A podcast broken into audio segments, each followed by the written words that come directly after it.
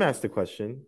Yes. Uh, how many items would you think is the optimum number of NFTs for a first timer issue or first timers uh, freebie issue? Um, that's a really good question. There's a there's a, a thousand answers for that. Um, I think there's ten thousand answers for the ten thousand yeah, collection. There's some best practices that you know I've learned is that like when you, I'll, I'll try to make this quick. When when there's a collection, you do need some momentum. So you don't want to put an outrageous number out there because there's several different markets that pay attention to your collection. One is like newcomers like us, like newbies and like normies that come into the market, which they don't pay too much attention. They just kind of like the story and the utility. Then there's more of the, you know, the degens that want to flip your NFT like pretty quickly. Um, and if they don't see momentum in your collection being sold out or creating like all this hype, um, they're going to see the value drop under your release date, uh, whatever the floor price was. So if it was like, let's just pretend it was like 0.09 ETH or whatever, or 0.08 ETH, but the floor goes under that, it's just going to kind of, unfortunately, because of the impatience in the market, they're just going to think, again, this market is still immature and still growing. What happens is the degenerate crowd or the other Web3 crowd will look at it and go, oh, it's under floor price. This is a failed collection, which isn't true, but they'll just think that like right away. So that could kind of hurt in the short term of the project, but still, I've seen projects come back in the long term. So um, that's just what I've learned about numbers. Just uh, best practices, aim for a number that you think you could sell through, and also it depends on the community you're going after.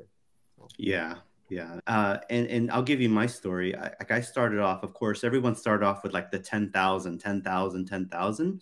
Uh, but of course, uh, the market has recalibrated, and I've learned a lot of things. And for example, um, I started off wanting to do um, uh, 6,846 uh, uh, pieces.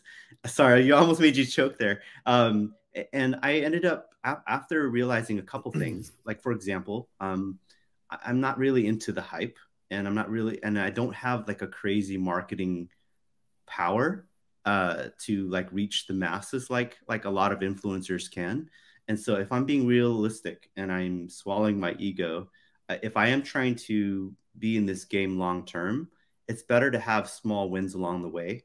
And so I ended up deciding to do only 1,000 pieces uh, because it's which is too little.